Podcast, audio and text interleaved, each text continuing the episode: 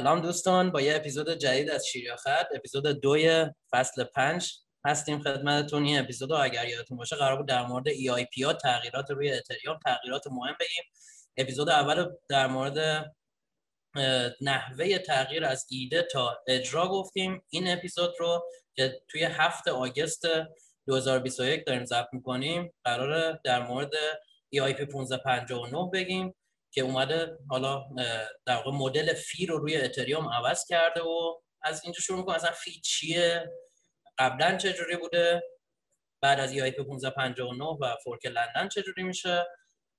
و اینکه چه تاثیراتی خواهد داشت. من میکروفون رو بدم بچه هم یه سلامی بکنن و برگردیم سراغ موضوع. حمید؟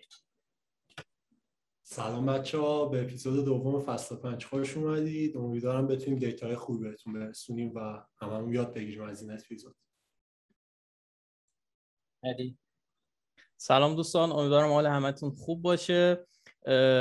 این قسمت از اپیزود شیریا خط قصد داریم راجع به EIP 1559 و هاردفورک لندن صحبت کنیم. خیلی خوشحالم که در خدمت دوستانی مثل جناب آقای مهدی صالحی و حمید رضای عزیز هستم.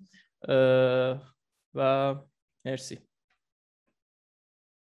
مرسی. من قبل از اینکه بریم سراغ اپیزود رو شروع بکنیم مباحث رو فقط اینو بگم که بعد از 2016 این اولین اپیزوده که شایان اسکندری رو نداریم. سپور دست ما رفت و من حالا از سمت بچههایی که اینجا هستن و کل بچه های تشکر ازش بکنم. به خاطر تمام تمام زحماتی که کشید هممون همه کسایی که مطمئنا الان دارن شیریا خط گوش میدن حداقل دو سه سال هست و می‌تونم بگم حد اکثر پنج ساله که دارن این اپیزودا رو گوش میدن و استفاده کردن و یه تشکری بکنم در نبودش و ایشالا در اپیزودهای بعدی بتونه به ما جوین بده و باشه.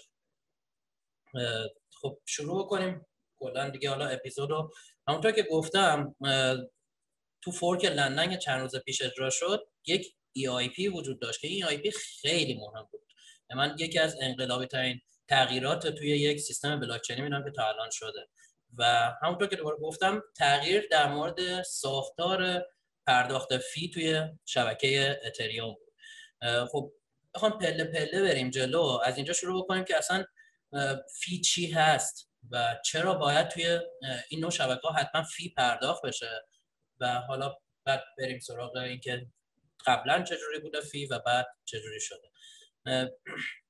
ببین اولین بار توی بیت کوین فی اینطوری مطرح شد که دیدم میشه شبکه رو اسپم کرد. فرض کنید من یه تعدادی مثلا بیت کوین دارم اینو هی بفرستم برای حمید حمید بفرسته برای من بفرسته برای من اون بفرسته برای می‌تونیم شبکه رو اسپم کنیم اینطوری خب؟ یه جور حالا داس اتکی بزنیم انگار به سیستم.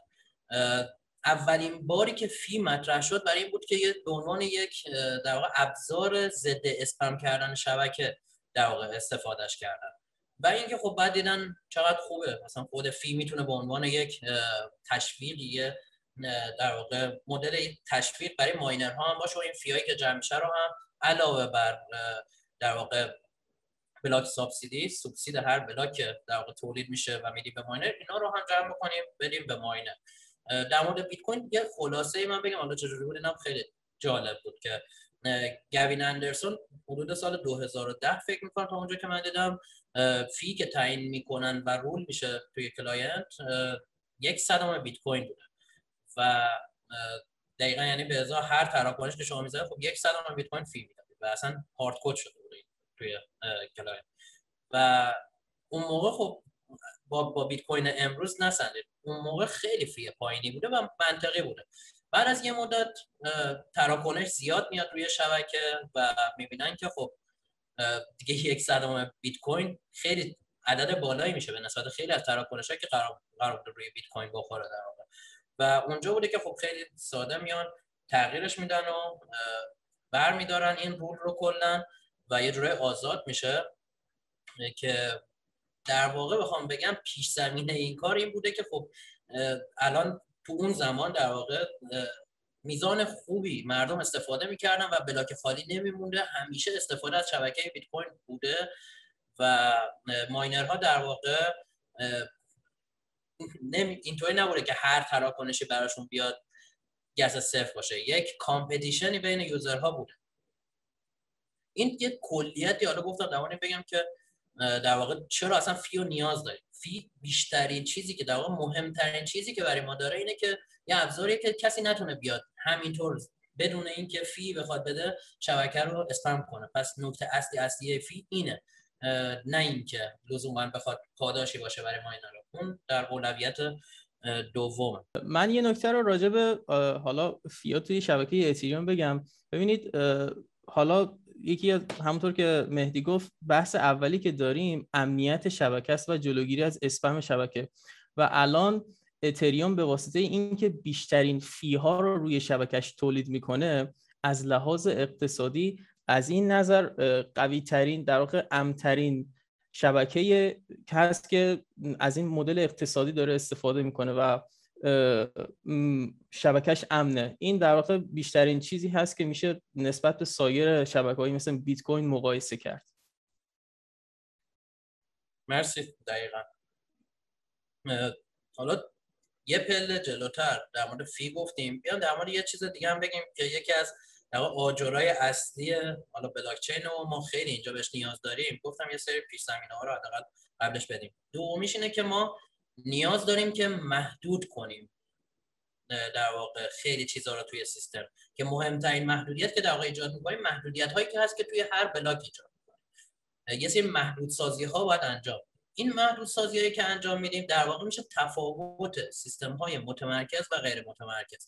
ما توی سیستم متمرکز درست محدودیت داریم ولی خیلی محدودیت کمی اصلا قابل مقایسه با غیر متمرکز نیست. مثال ساده بخوام بزنم شما مثلا وقتی می‌خواید data قرار بدید روی نمی‌دونم یه سرور خب یه database خوبی داره یا یه زیرساخت خیلی قوی بزرگ داره و نهایتا چند تا کپیشو توی چند تا مثلا سرورش می‌خواد نگه داره. اینطوری نیست که با تمام در جا اینو تمام node هاش حالا مثلا اینو save بکنه. پس محدودیت منابع و محدودیت ریسورس ما توی شبکه های متمرکز تقریبا نداریم. محدودیت از یه جنس دیگه است. ولی توی بلاکچین توی شبکه های غیر متمرکز ما محدودیت منابع داریم. چرا؟ چون داریم اینو فرض می‌کنیم که این شبکه یک شبکه باز هست پرمیشن لس هست. پس هر کسی باید بتونه بیاد جوین بده و بشه یه نود از شبکه. و خب هر کسی بخواد بیاد جوین بده یعنی اینکه با منابع محدود خودش هم بتونه بیاد جوین بده.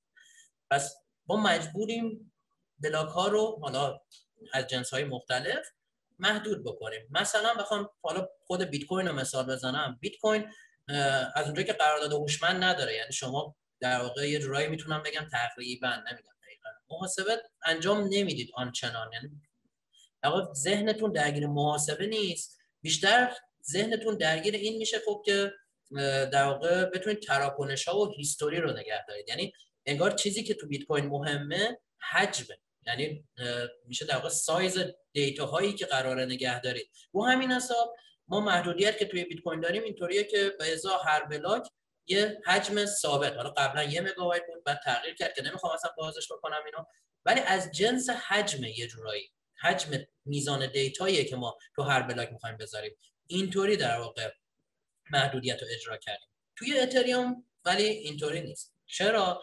چون که ما اینجا دو تا محدودیت داریم. یکیش اینه که در واقع حالا account balance ا یعنی برعکس حالا بیت کوین اینجا احتمالاً می‌دونید اپیزود قبلی دیدید. اینجا ما UTXO نگه نمی تراکنش نگه نمیداریم. اینجا در واقع چیزی که ما نگه میداریم یه جورایی انتهای قضیه است. ما یه سری متغیر داریم نگه میداریم. خب این یه قسمت پس یه محدودیت حجم و سایزی داریم که size blockchain داریم که می‌خوایم نگه داریم و دومیش چیه؟ دومیش محاسباته. یعنی ما هر تراکنش که میفرستیم miner باید بره بشینه. اون miner ی که mine می‌کنه و بعدش تمام miner ها برای confirm کردن باید تمام اون در واقع محاسباتی که تراکنش ما نیاز داره رو انجام بدن. پس ما باید اینو هم محدود کنیم. چرا که بعد سیستم یه جوری باشه که هر کسی بتونه بیاد و ماین کنه بیاد توی سیستم ما نود بشه و ماین کنه. پس باید بذاریم اینو که یه محدودیت محاسبه بذاریم که همه بتونن بیان و جوین بشن. و یه پله حتی بالاتر اگر یه همچین محدودیتی نذاریم چون کده و در واقع حالا کد می‌تونه در واقع لوپ بخوره بره و بیاد. اگه همچین محدودیتی نمیذاشتیم یه مشکلی پیش می اومد که تو computer science حالا بهش میگن halting problem یعنی مثلا می‌تونی سیستم رو تو با یه, یه چیز ساده مثلا یه while یک خیلی ساده کل شبکه رو down کنی. یعنی کل miner ها مجبورشن تا بی نهایت اون قراردادی که اون کاری که تو می‌خوای انجام بدن. پس منابع ما اینجا از دو سمت محدوده. توی اتریوم یکی حجم و سایز و دومی در واقع computation ه که برای این حالا باید بیایم یه محدودیت روی block تعیین بکنیم. اگه بچه ها چیزی دارید بگید که بعد بریم. همونطور که مهدی گفتش این شبکه بلاکچینی که ما داریم اینا security شون بر اساس repeat کردن خودشون به تعداد زیادی مثلا به, به اینا اصطلاحا میگن repeatable security یعنی مثلا شبکه بیت کوین چجوری ایمن شده؟ خود شبکه بلاکچینی که داریم تو تعداد زیادی از node ها خودش رو تکرار کرده و تعداد زیادی منبع حقیقت وجود داره. و صرفا یک منبع حقیقتی وجود نداره که اینو داشته باشیم. و یکی از دلایلی که block size مون باید محدود باشه اینه که بتونیم این repeatable بودن رو نگهش داریم. و نذاریم مثلا یه block size یک گیگابایت و صرفا مثلا تعدادی کمی هستن که مثلا هر 6 ثانیه یک گیگابایت می‌تونن دانلود کنن و ازش نگهداری کنن. و این باعث میشه security سیستم بیاد پایین. و تو بحث اتریوم که باز ما computation داریم و اینجور چیزا هم مسئله halting problem و کلا مسائل مربوط به operation داریم. اگه مثلا توی اتریوم ما هدفمون اینه که مثلا هر 15 ثانیه یه دونه block جدید بیاد. اگه حجم block ما جوری باشه که مثلا تعداد operation ی که باید انجام بده یه node بیشتر از 15 ثانیه بشه این اصلا نمی‌تونه برسه به چیز 15 ثانیه هر یه block باید جوری محدود باشه که مثلا operation هایی که داخل یک block هستن بتونه کمتر از 15 ثانیه تموم بشه تا اون world state خودش رو آپدیت کنه. این از این خیلی خوب بود دقیقا. من یه نکته که نگفتم همین موردی بود که حمید گفت و دقیقا به خاطر اینکه بتونیم مکرر کنیم این قضیه رو توی slot های زمانی مشخص دقیقا ما نیاز داریم به اینکه این محدودیت رو بذاریم. اینم خیلی جالب بود. من خودم اصلا بهش دقت نکردم. خب پس اینجا حالا ما می‌خوایم الان در مورد این صحبت کنیم که خب محدودیت پس باید ایجاد کنیم توی این block ها و توی بیت کوین که میگم ساده است. تو بیت کوین از جنس فقط حجم تراکنش هاست در انتها حالا یکم یه تغییراتی ایجاد شده که بازم میگم اینجا نمیگیمش ولی اینجا ما یکم سختتر می‌تونیم محدودیت ایجاد بکنیم. چون که علاوه بر اون در واقع حالا حجم بلاک چینی که باش سر کار داریم با computation و محاسبه هم سر کار داریم. آیدیایی که بیت کوین در واقع اتریوم در واقع به خرج داد برای اینکه بخواد این قضیه رو هندل بکنه گفت که ما یه واحدی توی سیستممون داشته باشیم به نام گس. یا حالا من دیگه به فارسی ترجمهش نمی‌کنم چون فکر همه می‌دونن گس چیه.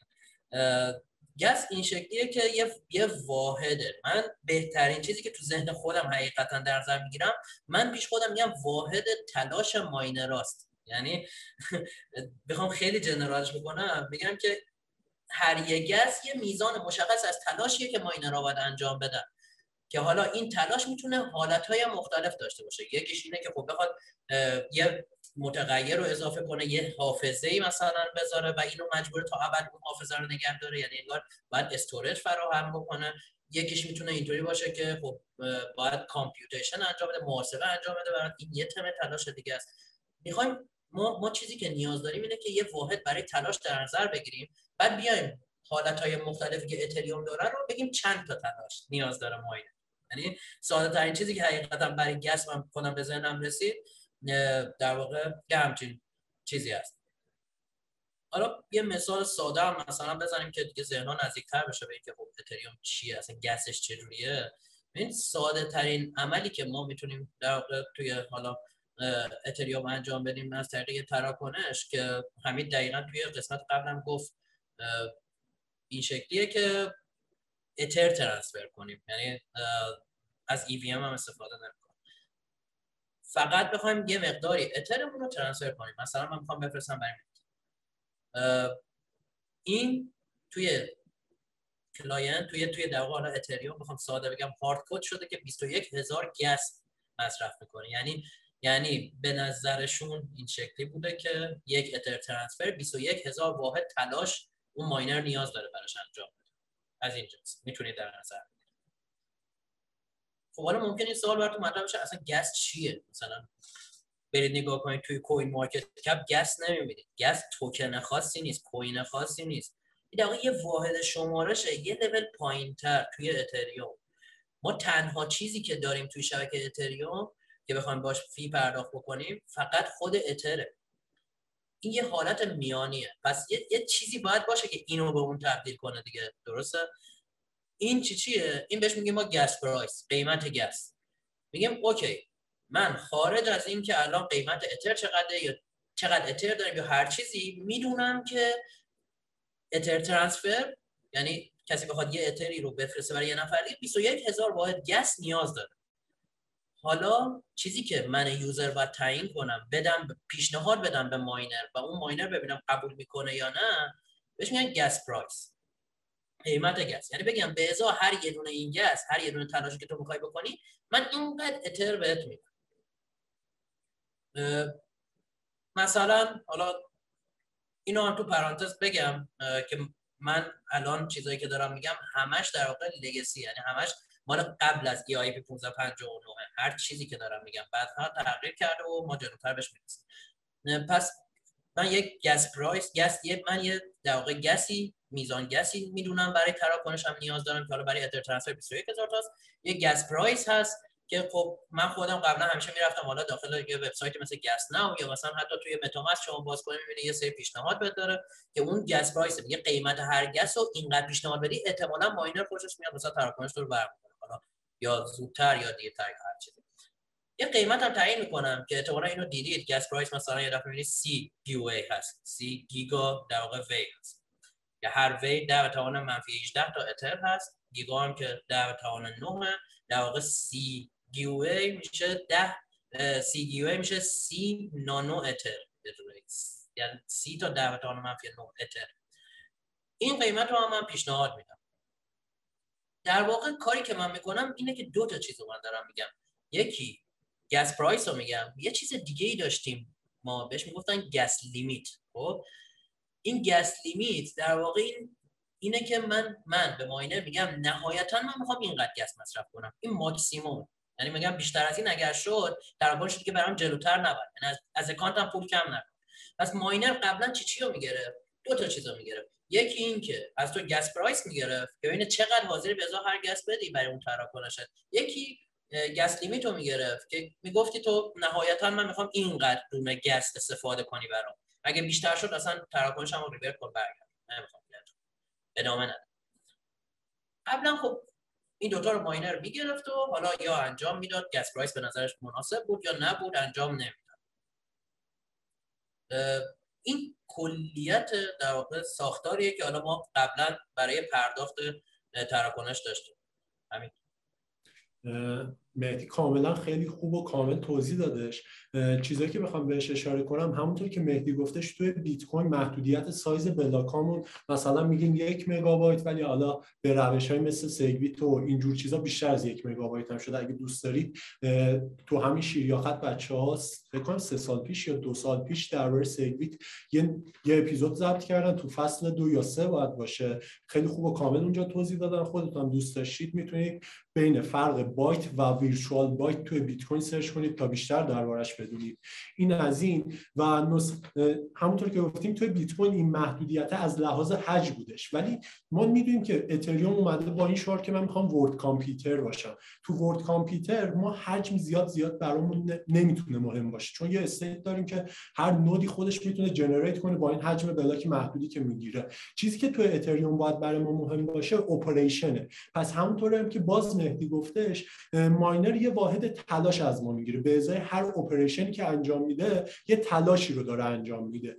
پس این محدودیت توی اتریوم که قرار یه world computer باشه باید از جنس تلاش باشه. توی بیت کوین مثلا ماینر می‌خواد بلاکش رو بسازه میاد انقدر تراکنش می‌ذاره که حجم اون بلاکش برسه به یک مگابایت مثلا. ولی توی اتریوم اینجوری نیست. ماینر میاد انقدر تراکنش می‌ذاره داخل بلاکش که حجم که اپریشنای داخل اون بلاکش برسه به یه محدودیت. مثلا الان 15 15 میلیون جیوه ای اگه اشتباه نکنم. 15 میلیون جیوه و این محدودیتی که تو اتریوم داریم. تو اتریوم محدودیت اون از جنس تلاشه و تو بیت کوین محدودیت اون از جنس حجم این نکته بود که می‌خواستم اضافه دقیقاً ورود کردیم به مرحله بعد که می‌خواستیم بلاک رو بگیم. اینکه خب دقیقاً الان فقط گفتیم که یک تراکنش پس دو تا چیز داره یکی gas limit و یکی gas price ه که ضرب این دوتا میشه نهایت میزان اتری که تو برای تراکنش نهایتا می‌تونی بری. این ساختار transaction حالا میایم سراغ دومین مورد که هم در واقع اول اپیزود گفتیم که حجم بلاک و محدود سازی بود. ما یه ابزاری می‌خواستیم برای که محدود بکنیم. همینطور که حمید گفت این ابزار رو الان ساختیم. الان اون گسه یه ابزار به ما داد که با اون ما می‌تونیم اپریشن بسنجیم تو اتریوم قبلش نمی‌شد. ما نمیشه فقط با حجم تراکنش یا همچین چیزای همچین کاری مثل بیت کوین بتونیم محدودیت ایجاد کنیم. الان گس رو ساختیم. گس دقیقا میشه واحد تلاش اینجا یا همون واحد operation و حالا می‌تونیم بلاکامون رو محدود کنیم. دقیقا حمید کامل رو توضیح داد. و محدودیتی که ما قبل از EIP 1559 داشتیم قبل ها 12.5 میلیون gwei بود که توی برلین fork کردنش 15 میلیون gwei یعنی شما به عنوان یک ماینر وقتی بخواید mine بکنی دقیقا همینطور که حمید گفت برمیداری تمام تراکنش ها رو می‌ذاری یه, یه rule داری تهش خب؟ اونم اینه که امکان نداره بتونی بلاک valid ی mine کنی که بالاتر از block gas limit باشه. کلمه‌شو الان دیگه. اسمش block gas limit. یعنی شما محدودیت تو هر بلاک محدودیت کل gas ی داری که تراکنشا دارن. خب؟ و محدودیت از این جنس ایجاد میشه که الان دقیقا قبل از EIP 1559 15 میلیون گیوی یا 15 میلیون گیگا در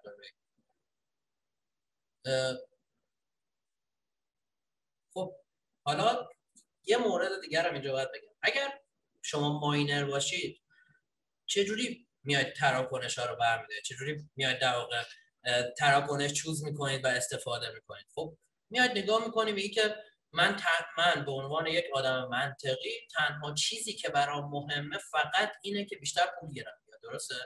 محدودیت هم چیه؟ مجموع تمام gas هایی که می‌تونم بزنم پول بدم.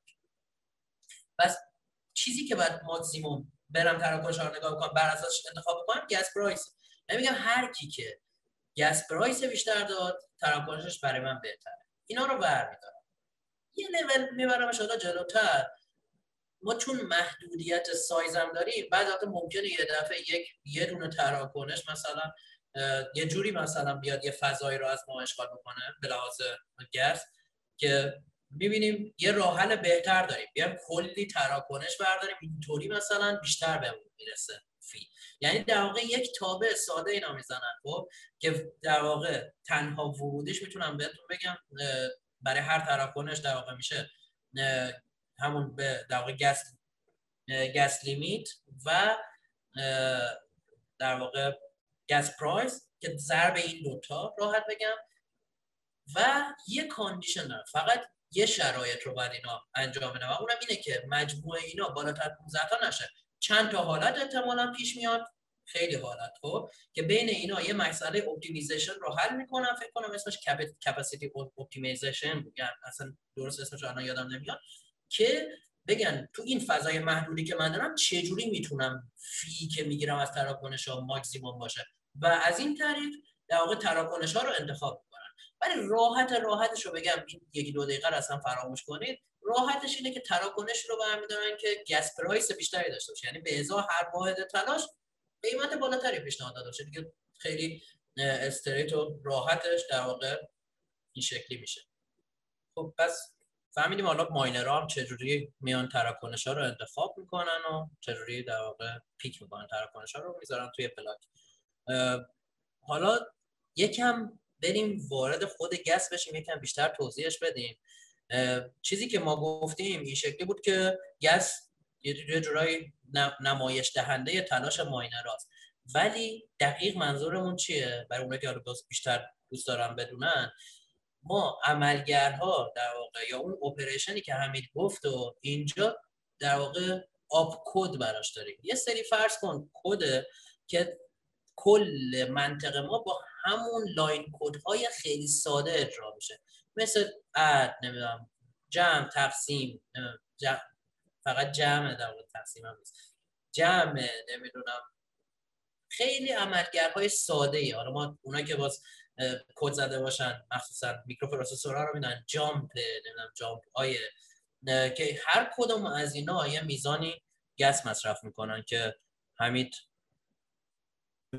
همونطور که مهدی هم گفتش همه اینا یه سری operation هم opcode ن operation code ن EVM EVM یا validation بیت کوین همه اینا بخوام یه ذره علوم کامپیوتری حرف بزنم همه اینا در نهایت یه stack machine ساده که از یک سری operation پیروی می‌کنن. مثلا stack machine بیت کوین مثلا operation check sig داره operation check multisig داره. یه سری operation های اینجوری داره که روی اون stack machine ش اجرا میشه و اون stack machine این operation ها رو می‌فهمه. و حالا EVM هم در نهایت یه دونه stack machine ه که یک سری operation می‌فهمه.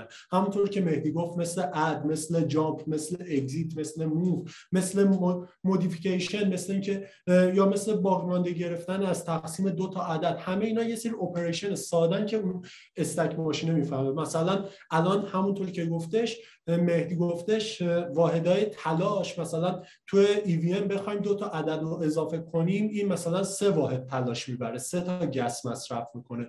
بخوایم دو تا عدد رو کم کنیم مثلا سه واحد دوباره تلاش می‌بره. بخوایم مثلا باقی مانده تقسیم دو تا چیز بگیریم این پنج واحد تلاش می‌بره.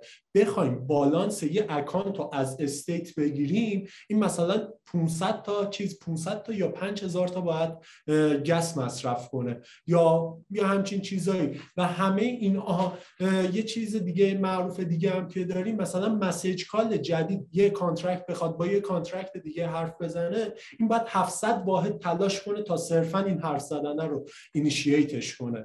این واحدهای و operation هایی هستش که این stack machine ه می‌فهمه. و این نکته بود که گفتش و اگه دوست داشتید ببینید هر operation این stack machine چقدر مصرف می‌کنه و اصلا ببینید این stack machine چند تا operation داره و چه operation هایی رو می‌فهمه می‌تونید برید yellow paper اتریوم رو باز کنید بخش پیوستا و G پیوست G اُم appendix G اونجا می‌تونید لیست operation ها و واحد های تلاشی که نیاز دارن رو کامل ببینید. مرسی. دقیقا ما لینک هایی که اینجا داریم میگیم هم حتما توی توضیحات اپیزود می‌ذاریم. دوستان حتما برید یه نگاه بندازید خیلی بهتون دید میدن. مرسی حمید. چیزی که حالا قبل از قضیه operation گفتم گفتم که اون miner ها چجوری پس میان تراکنش ها رو pick می‌کنن و می‌ذارن توی block. گفتم یه مسئله حالا optimization در واقع دارن حل می‌کنن ولی سادهش اینه که خیلی ساده بخوام بگیم هر نگاه می‌کنه هر کی بیشتر قیمت پیشنهاد داد برمیداره. به همین سادگی. اسمش اسمش هم اسم ساده first به این نوع در واقع مدل میگن first price auction یعنی در واقع حراج قیمت اولی. یعنی کسی که بالاترین قیمت رو میگه برنده اون حراج هست در واقع. و خب خیلی ساده دوباره. مثل اینه که من می‌خوام برم یه خونه بخرم بهمون میگن که هر کی بیشتر گفت از صفر تا بی نهایت. من یه عدد میگم مدی عدد میگه حمید یه عدد میگه.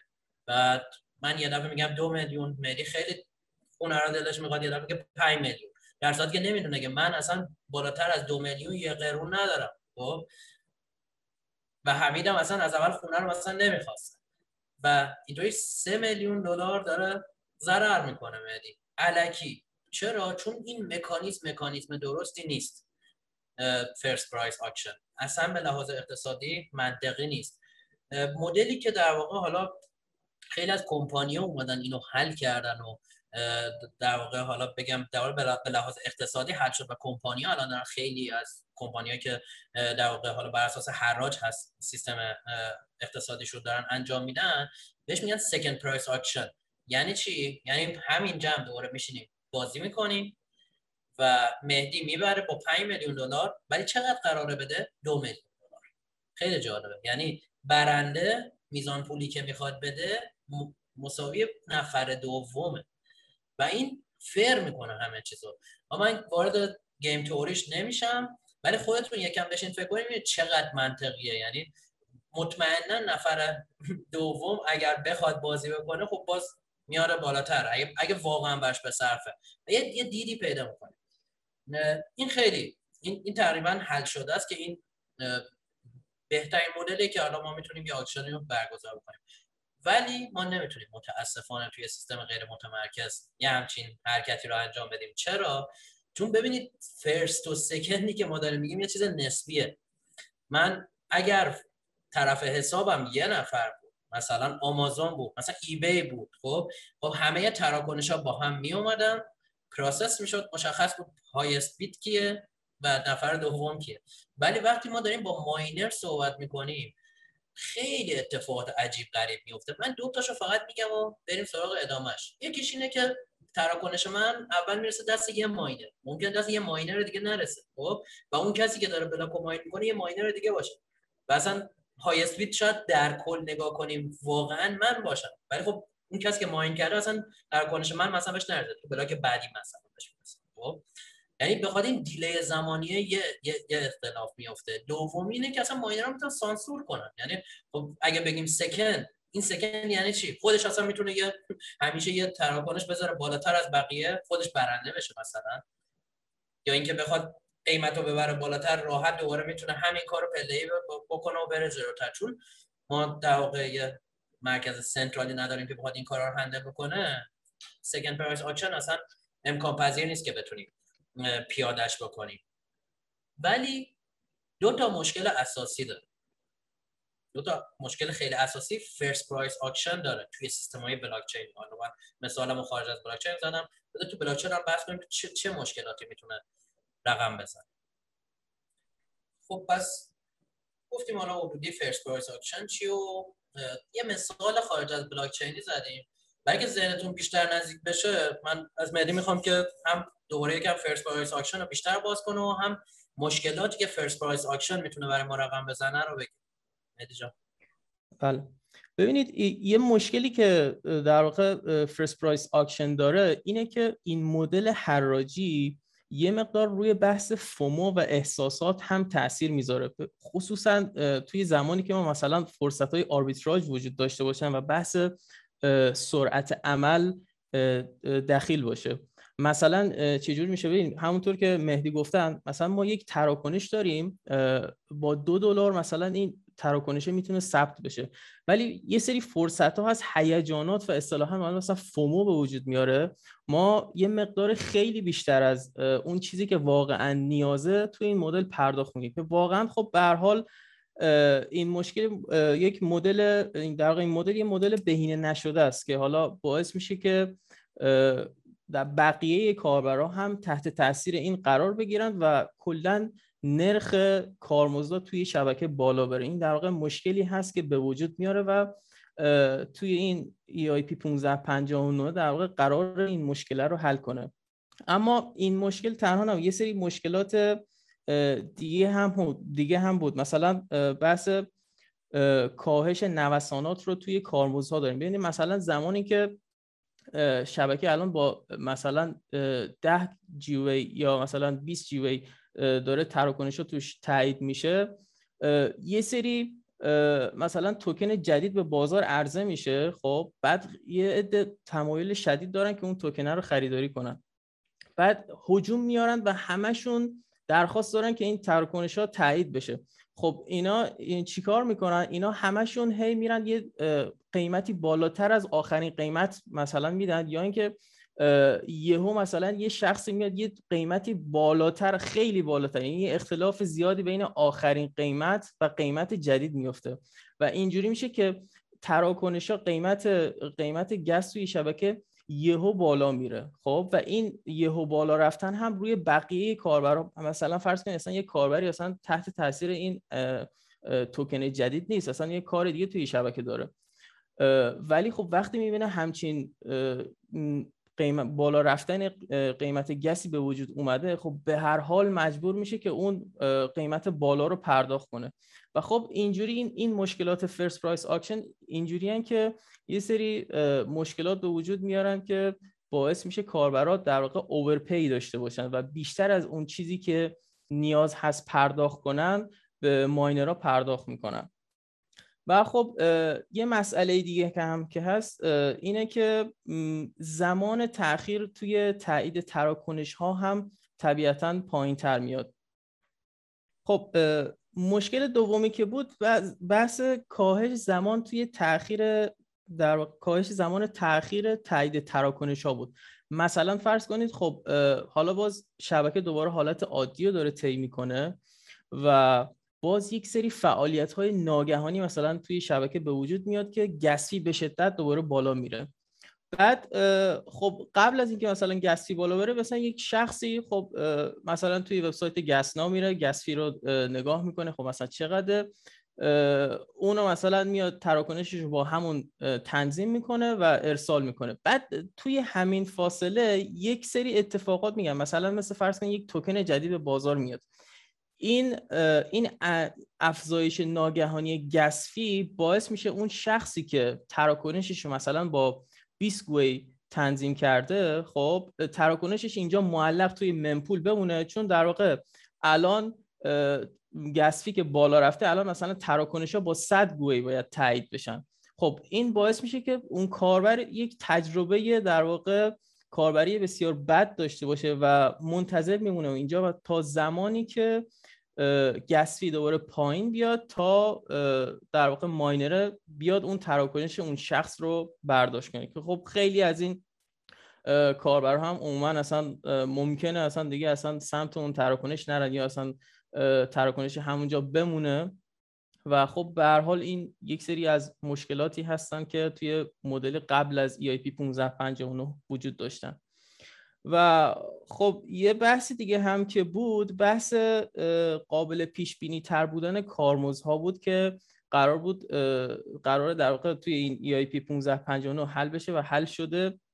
به این صورت که wallet ها یا مثلا اشخاص دیگه صرفا نیاز نیست که یه مقداری رو توی همون مدل first price auction که صحبت کردیم صرفا قرار نیست یک قیمتی رو حدس بزنن که مثلا حالا یا خیلی بالاتر باشه یا واقعا بعد از مثلا آخرین تراکنش باشه که مثلا اون قیمت همون قیمت مناسبی باشه.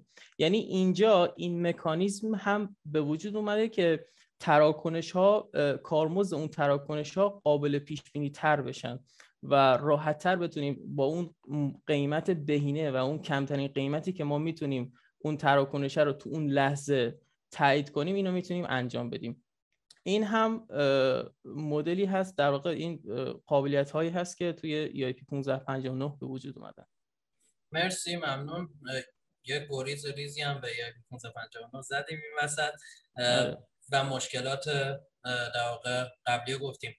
من تمام موارد که مهدی گفت یه طبقه بندی دوتایی بکنم یکیش که دقیقا یه دونش بود در واقع که در مورد اوورپی داشت صحبت می‌کردیم مشکل ناکارآمدی اقتصادیه. مثل همون مسئله خونه ای که گفتم 5 میلیون و 2 میلیون اینا. و تقریبا چهار مورد مختلف دیگر رو گفت که خیلی جذاب بود. مرسی مهدی. که اونا رو می‌تونی کلا همش رو بگی تجربه کاربری. یعنی نمی‌تونه حدس بزنه FOMO میشه. تمام مواردی که مهدی گفت. و خیلی خوب تمام مشکلات رو گفت که first price auction این مشکلات رو داره. رفتیم بریم یه لول جلوتر. گفتیم خب سیستم رو تغییر بدیم. second price auction هم که بهترین گزینه بود نمی‌شد.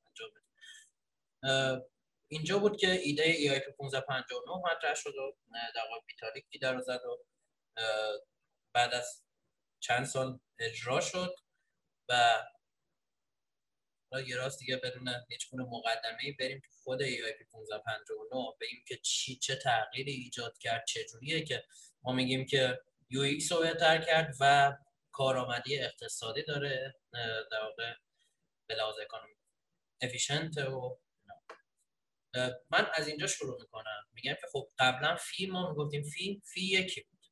الان fee دو قسمت میشه همون اول کار. یعنی fee که شما در واقع دارید صحبت می‌کنید بگید کدوم نوع fee؟ دو نوع fee داریم.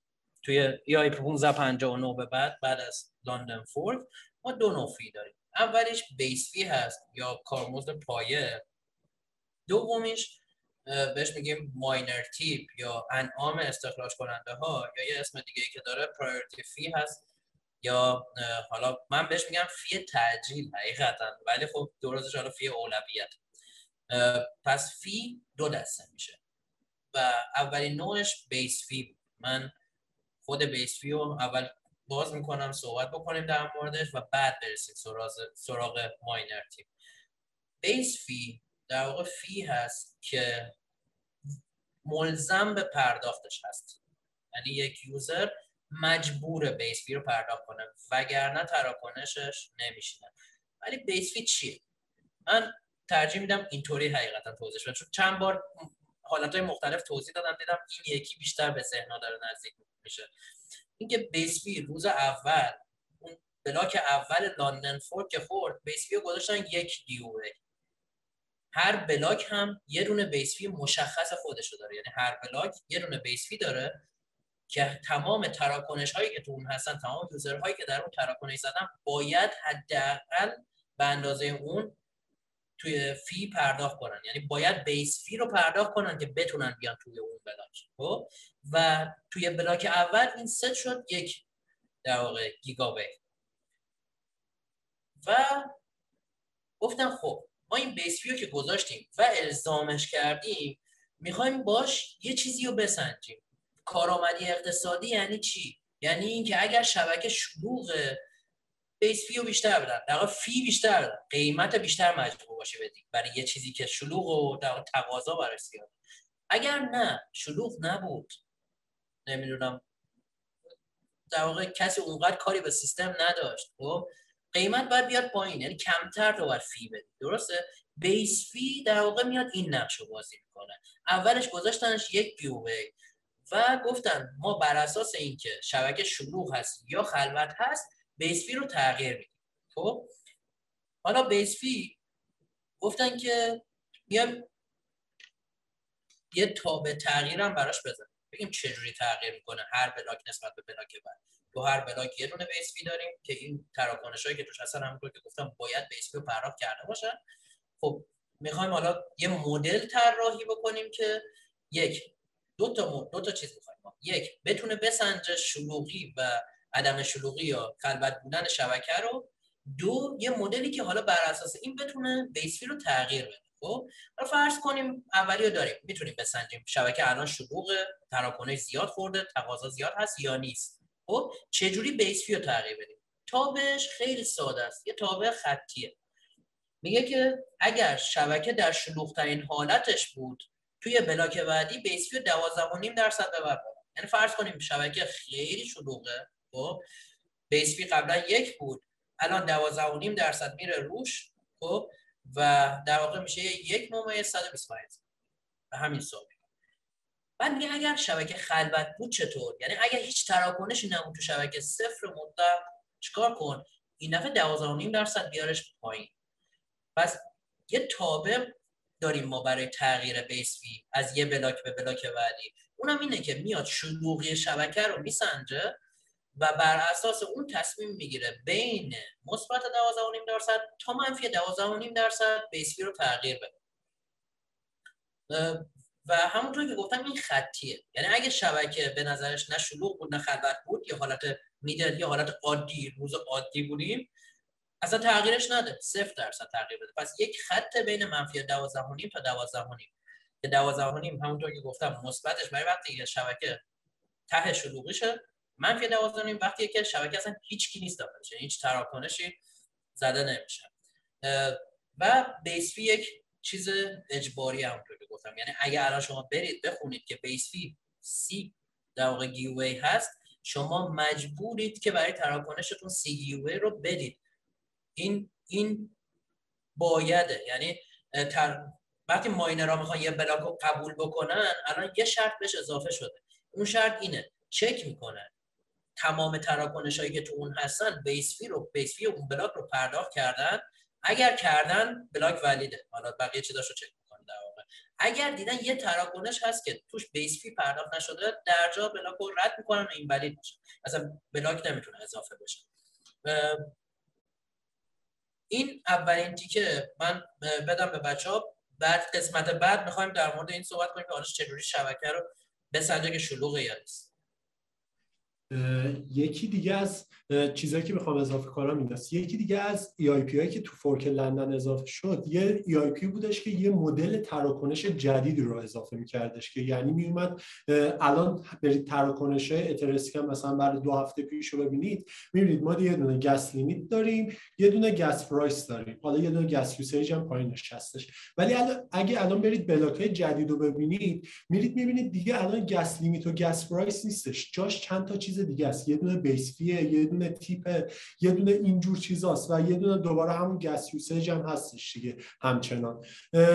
کلا مدل تراکنش عوض شده و الان دو مدل تراکنش داریم. ولی همچنان اگه مثلا یه کسی یه تراکنشی رو پارسال امضا کرده بود که امسال broadcast بشه از طریق مثلا یه سروری تکلیفمون چیه؟ اگه با این هارد ما باعث نابود شدنمون می‌شدیم باعث می‌شد یه سختی های زیادی به وجود بیاد.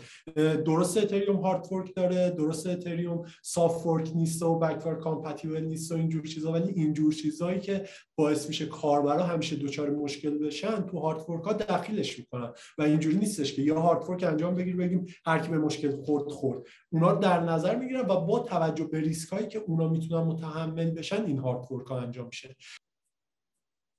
خب پس تا اینجا تقریبا گفتیم که base fee چیه و حالا یه, یه تیکه از fee ـه که لزوما باید پرداخت بشه و مدل چه چیه و چجوریه یه جا فقط یه, نقطه گذاشتیم داخل base fee که گفتم بعدا میگم.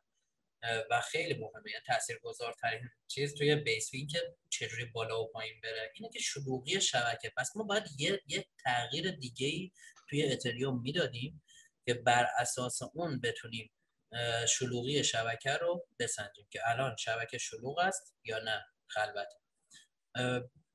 حالت عادی که ما نمی‌تونیم بگیم بگیم حالا مثلا تعداد تراکنش هایی که اومده زیاده تعداد تراکنش هایی که کمه مثلا حالا یعنی شبکه خلوته چرا؟ چون مثلا منپول قابل در واقع اعتماد نیست. راحت میشه تراکنش علکی فرستاد داخلش. خیلی کارا میشه کرد. خب؟ ما چیزی می‌خوایم که قابل اعتماد باشه. چیزی می‌خوایم که توی بلاک چین باشه توی بلاک ها باشه. خب؟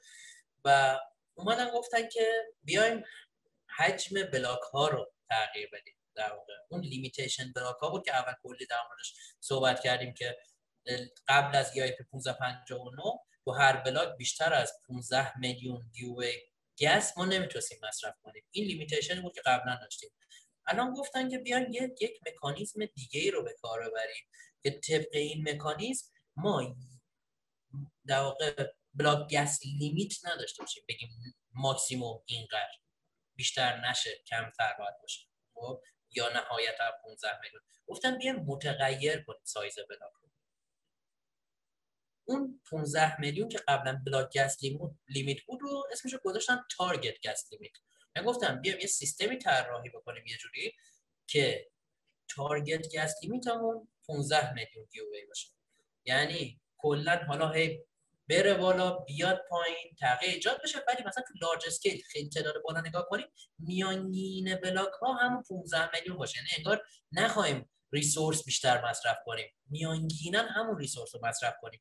ولی توانایی اینو داشته باشیم که بتونیم بلاک هایی بیشتر از 15 میلیون یا حالا کمتر که قبلا هم شد کمتر پر کنیم. گفتن ولی به هر حال ما کپ نیاز داریم. یعنی نهایتا ما به هر حال باید بلاک ها رو یه ماکسیموم براش بذاریم که اصلی ترین دلیلش همونه که حمید هم اول اپیزود اشاره کرد اینکه ما به هر حال باید یه, یه قطعات مشخصی داشته باشیم که مطمئن باشیم اینا رو می‌تونیم تکرار بکنیم. گفتم خب پس یه cap بذاریم براش. cap ش رو چقدر گذاشتم؟ گفتم دو x بذاریم دو x target. یعنی اگر target اون 15 میلیون هست الان ماکسیموم یا هم block gas limit ماکسیموم gas limit یک بلاک رو گذاشتیم 30 میلیون gas gwei در واقع. پس خیلی ساده. الان بلاک های اتریوم می‌تونه از صفر gwei پر بشه تا 30 میلیون گیووی ولی ما می‌خوایم تارگت اون 15 میلیون باشه چرا؟ چجوریه که اصلا ما میگیم تارگت خیلی مکانیزم جالبیه. یعنی دو تا چیز رو برامون حل می‌کنه. این مورد که الان اشاره می‌کنم. اولین مورد. اگه ما تارگتمون رو بذاریم 15 خط صفرمون 15 باشه خیلی راحت دیگه الان مشکل چیزو حل کردیم دیگه. مشکلی که گفتیم نمی‌دونیم چه جوری حساب کنیم الان شبکه شلوغه یا خلوته میشینیم روی خط 15 نگاه می‌کنیم. میگیم این بلاک بیشتر از 15 تا پر شد. مثلا 20 میلیون گیگابایت پر شد. پس شبکه شلوغه. یعنی تراکنش اومده. جوری که بیشتر از 15 تا رو پر کرده. پس به نظر ما شبکه شلوغ یا اگه مثلا 10 میلیون گیگابایت پر شد نگاه می‌کنیم میگیم که خب مثل که شبکه خلوته چون کمتر از اون تارگت ما پر شد. پس اولین چیز ما اینطوری حل کردیم. روی 15 وای میسیم نگاه می‌کنیم ببینیم شبکه شلوغ است یا خلوت است. بیشتر از 15 یعنی شبکه شلوغه کمتر از 15 یعنی شبکه خلوته و برگردیم چند دقیقه قبل که من گفتم بیس فی چجوری تغییر می‌کنه؟ گفتیم بر اساس شلوغی شبکه تغییر می‌کنه تغییر می‌کنه گفتم اگر شلوغ ترین حالت ممکن باشه base fee توی بلاک بعد 12.5 درصد زیاد میشه. اگه خلوت ترین باشه 12.5 درصد کم میشه. حالا می‌تونم خیلی ساده با عدد بهتون بگم. یعنی چی؟ یعنی من بلاک رو نگاه می‌کنم. اگر دقیقا 15 میلیون gwei پر شد base fee تغییر نمی‌کنه چون رو خط صفر. شبکه عادی. اگر 30 میلیون gwei پر شد یعنی خیلی شلوغه. یعنی ما هر چی داشتیم و مصرف کردیم. یعنی شلوغ ترین حالت پس base fee در بلاک بعدی 12.5 درصد زیاد میشه. اگر بلاک کامل خالی mine شد یعنی اصلا تراکنش نیست. 12.5 درصد base fee رو کم می‌کنیم در بلاک بعدی. اینا automated انجام میشه در سیستم.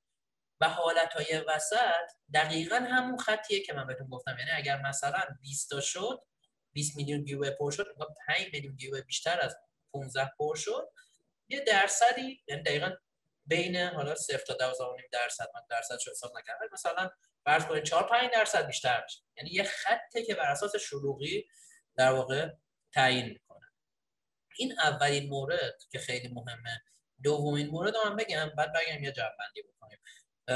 دومین موردی که خیلی مهمه اینه که من گفتم تارگتمون 15 و گفتم تو large scale بلاک رو نگاه کنید باید در در دراز مدت مثلا بلاک های یه هفته رو نگاه کنید باید میانگینشون میانگین حجم بلاک ها 15 باشه. چرا؟ به این دلیل که ببینید ما حجم بلاک رو نکردیم سی. ما گفتیم اگر شد سی base fee رو 12.5 درصد زیاد کنیم خب؟ یعنی چی؟ یعنی که اگر هی بلاک های سی تایی پر کنیم هر دفعه 12.5 درصد میره روی فی روی بیس فی که همه مجبورن پرداختش کنن. یعنی شما نگاه می‌کنید یه دفعه می‌بینید مثلا توی نمی‌دونم یک ساعت یه دفعه مثلا هزار برابر شد. من حالا عددا رو دقیق یادم نمیاد اگه بچه‌ها یادشون میاد بگن. ولی بعد از یه زمان مشخص فی یه دفعه نمایی میره بالا. اگر بچه عددی الان تو زنتو هست عدد رو بگید. حالا سعی می‌کنیم لینک بذاریم داخل چیزی که شما دقیقا با عدد ببینید. ولی خودتون راحت می‌تونید حساب بکنید. ببینید هر بلاک تقریبا 13 تا 15 ثانیه بسته میشه و اگر ما 30 میلیون gwei رو به هر بلاک استفاده کنیم 12.5 درصد زیاد میشه. یعنی به طور نمایی زیاد میشه. پس اینطوری نیست که شما بگید که نه شما اومدید مثلا در واقع حجم بلاک رو زیاد کردید. ما حجم بلاک زیاد نکردیم. ما یه شرطی روش گذاشتیم. اونم اینه که اگر حجم بلاک بیشتر از 15 پر شد فی رو هی ببر بالاتر. خب؟ خب دیگه یوزرات می‌تونید دیگه وقتی خیلی فی بره بالاتر مثلا یا الان 30 شد 300 یا تعداد تراکنش نمی‌زنن می‌دونید دقیقا تابع عرضه و تقاضا میشه اینجا. دقیقا اینطوری که عرضه و تقاضا فی رو داره تعیین می‌کنه. برعکسش اگه کمتر پر شد خب فرض کنیم مثلا فی خیلی بالا است کسی نمی‌خواد الان تراکنش بزنه. بلاک خالی تر از 15 پر میشه درسته؟ این دوباره به ما میگه که یعنی چی؟ یعنی بیس فی زیاده الان کسی نمی‌خواد. بیس فی هی کم میشه. حالا نه 12.5 درصد لزوما ولی شروع می‌کنه در واقع کم شدن. و کم میشه و میاد پایین. پس من وقتی میگم تارگت 15 به این خاطر میگم تارگت 15 که اگر بیشتر از 15 باشه فی میره بالا به جایی می‌رسه که تقاضا دوباره کم بشه. اگر کمتر پر بشه دوباره. در واقع fee میاد پایین. که در واقع دوباره برگردیم رو 15 یعنی 15 target ماست. به خاطر همینه که میگم تو large scale یه روز نگاه کنید می‌بینیم میانگین احتمالا حدود 15 خواهد بود. و این این سیستمی که ما طراحی کردیم به معنای دو برابر کردن سایز بلاک نیست. خیلی سیستم پیچیده و جذابیه. که دو تا مورد اصلی رو پس گفتم من. یکی اینکه base fee در واقع الان یه, یه،, یه قابلیتی به شبکه اضافه کردیم که بتونه میزان شلوغی رو بسنجه base fee رو بر اساسش تغییر بده و دومین موردی که چون base fee داره تغییر می‌کنه و fee داره تغییر می‌کنه به این معنی نیست که ما block size رو دو برابر کردیم. به این معنی که ما همیشه سعی می‌کنیم روی 15 نگه داریم. بچه اگر چیزی دارید که یه خلاصه مهدی کامل گفت ولی می‌خوام دو تا چیزو بگم. یکی اینکه تو همون مارک تو همون مقاله‌ای که سال 2018 ویتالیک نوشته بود به همین بحثایی که ما الان, مهدی دربارشون توضیح داد چیزی که بهشون اطلاق می‌کرد block space market design بودش و یه چیز دیگه هم که بهشون می‌گفت بهش میگفتش بلاکس elastic block size اگه خواستید بیشتر می‌تونید درباره اینا تو همون مقاله بخونید که لینکش هم می‌ذاریم. خب من یه review کنم مجدد. خب گفتیم که توی مدل EIP 1559 کارمزدها به یک base fee و همون miner tip تقسیم میشن. خب حالا گفتیم base fee چیه؟ همونطور که مهدی گفت ببینید base fee به حد اقل کارمزدی گفته میشه که باید پرداخت بشه تا تراکنش ما توی بلاک بعدی قرار بگیره. و این افزای این در واقع این حداقل فی هم قیمتش بر اساس عرضه و تقاضا و شلوغی شبکه می‌تونه کم یا زیاد بشه. و اینجوریه که حالا قیمت بر اساس اون میزان شلوغی شبکه کم میشه یا حالا میره بالا. اما همونطور هم که باز مهدی گفت این سیستم یک حالت ایدئال در نظر گرفته که همواره این بلاک ها توی شبکه رو روی 15 میلیون گوه تنظیم کنه. حالا این تنظیمش هم بر اساس افزایش یا کاهش بیس فی هست که با استفاده از اون تابع تغییر بیس فی که حالا هست سعی می‌کنه سیستم این افزایش و کاهش رو نزدیک همون 15 میلیون نگه داره.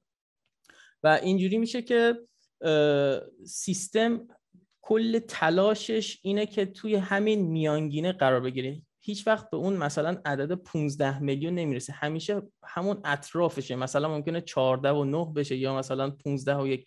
سیستم کلا تلاش می‌کنه میگم با افزایش یا کاهش بیس فی به اون میانگینه بتونه برسه. و مثلا حالا در مورد اعداد که گفتید مثلا زمانی که بلاک مثلا شبکه شلوغ بلاک ها تماما پر میشن مثلا فرض کنید 20 بلاک پشت سر هم با ظرفیت 30 میلیون تولید بشه یعنی شبکه واقعا شلوغ باشه این base fee به صورت نمایی و به شدت میره بالا. به طوری که مثلا بعد از 20 بلاک base fee 10 برابر یا مثلا بعد از 40 بلاک 100 برابر میشه. و خب این افزایش نماییش باعث میشه که یک عده واقعا از حالا فعالیت توی شبکه یا تراکنی زدن دست بردارن. تا یک بلاک یک سری بلاک خالی تولید بشه و اون دوازده درصدی این بیس فی کاهش پیدا کنه تا دوباره به یک حد تعادلی مورد نیاز برسه که حالا کاربرا دوباره شروع کنن به تراکنش زدن. این شکلی میشه که در واقع بیس فی حالا کم میشه یا زیاد میشه. و همونطور هم که مهدی گفت این یک تابع خطیه.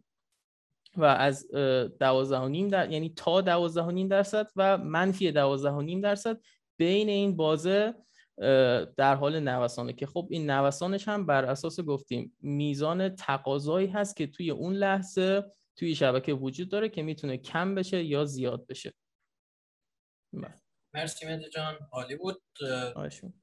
قبل از اینکه بریم سراغ قسمت دوم فی که قبلا گفتم ماینرتی و اینا یه نکته نهایی در مورد بیس فی بگم یادتونه گفتم که شما چیزی که توی حالت قبلی مثلا ساختار شبکه اتریوم میفرستادید در واقع گس لیمیت بود. یعنی شما می‌گفتید من نهایتا می‌خوام این اینقدر گس استفاده کنم.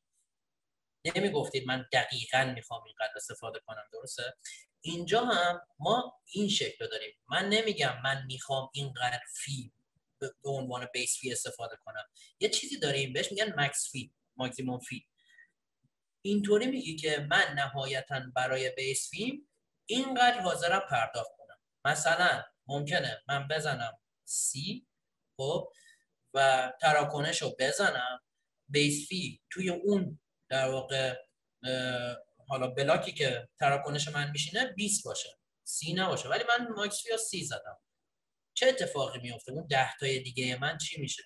چون گفتم دقیقا بلاک اندازه 20 تا از تو کم می‌کنه میره به ماینه این این کلیه. اون 10 تای دیگه برمیگرده به یعنی انگار تو اصلا خرجش نکرد در واقع. و این خیلی جالبه. یعنی شما ماکس فی رو یه جوری می‌زنی خب که به نظرت میشینه تراکنشت خب و بقیهش هم بهت برمیگرده. این هست که چند بار گفتیم حالت قبلی نمی‌تونستی predict کنی ولی الان می‌تونی predict کنی. چرا؟ چون می‌دونی که تو توی هر بلاک بعدی نیم درصد نهایتا base fee ت میره جلو خب؟ پس می‌دونی که اگه مثلا الان base fee ده, ده در واقع گیوی هست خب؟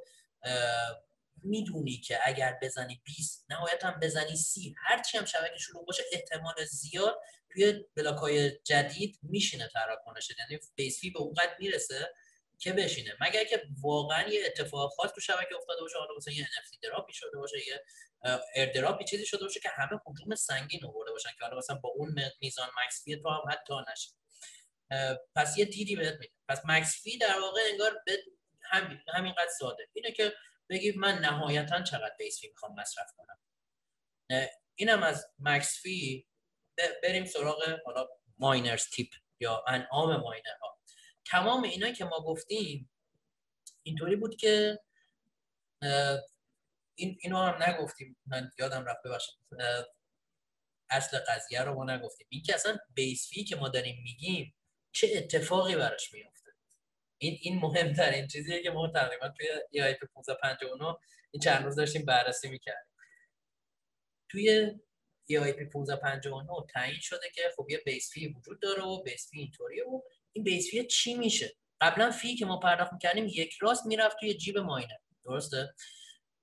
الان base fee اینطوری نیست. base fee چه اتفاقی براش میفته سوزونده میشه. یعنی کلا از در واقع میزان عرضه اتریوم این base fee حذف میشه. یعنی کل base fee که تو اون بلاک جمع میشه کامل سوزانده می‌شود.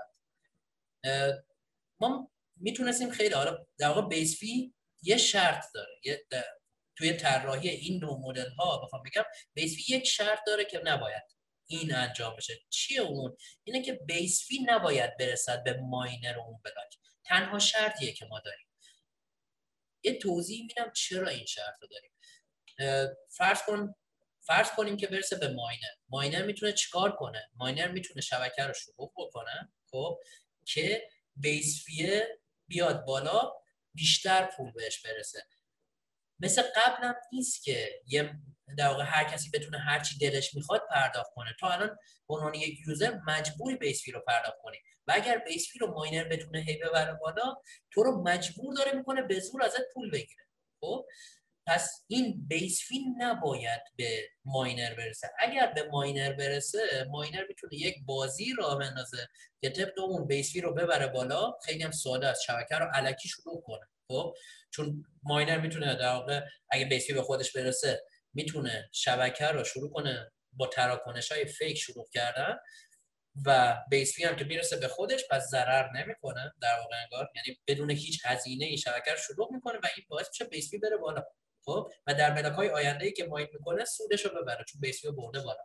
یعنی به لحاظ منطقی داری این بازی رو به ماینر میدی که بتونه base رو بدون هیچ هزینه ای ببره بالا. ولی راه اینه که base fee به ماینر اون بلاک نرسه. پس چه مشکلی براش می‌تونه به وجود بیاره؟ اینطوریه که اگر بخواد شبکه رو شلوغ بکنه مجبوره یه سری تراکنش بزنه. برای اون تراکنش ها base fee مصرف کنه و این base fee ه نمی‌رسه به خودش خب؟ حالا یا می‌رسه به یه نفر دیگه یا هر چیزی میشه براش به خودش نرسه. پس داره از جیب پول می‌ذاره که شبکه رو شلوغ کنه براش نمیصرفه. و همین راحتی ما جلوی این قضیه رو می‌گیریم که نتونن ماینر رو بیان داخل و در واقع شبکه رو بازی بدن. چون شبکه رو علکی شروع بکنن اسپم بکنن که در آینده سودش رو یه کاری که می‌کنن اینجا خیلی تصمیم های مختلف ما می‌تونیم بگیریم که بیس فی رو چیکار کنیم. ساده ترینش اینه که بسونیمش به هیچ کی نرسه. تمام بره ولی تیم راف گاردن یه حالت های جالب دیگر رو هم گفت خیلی بار بود. یکیش بود که مثلا می‌تونی بدیش به چریتی. حالا خیلی فان خب می‌تونی نمی‌دونم بدیش به یه تعداد مشخصی ماینر. می‌تونی بدیش به یه فاندیشن مثلا اتریوم می‌تونی بدیش به ماینرهای آینده. چیزی که فکر می‌کنم من مطمئن نیستم اینو من تو پرانتز میگم ولی فکر می‌کنم آوالانچ اینطوری کار می‌کنه آوالانچ که میده به ماینرهای آینده. یعنی بیسیه بعدها بخش میشه. حتی میگم بازم مطمئن نیستم ولی برای اینم یه راحت. خب فقط نباید برسه به خود ماینر. چون اگه ماینر برسه به خودش راحت می‌تونه بدون هیچ زحمتی شبکه رو شلوغ کنه.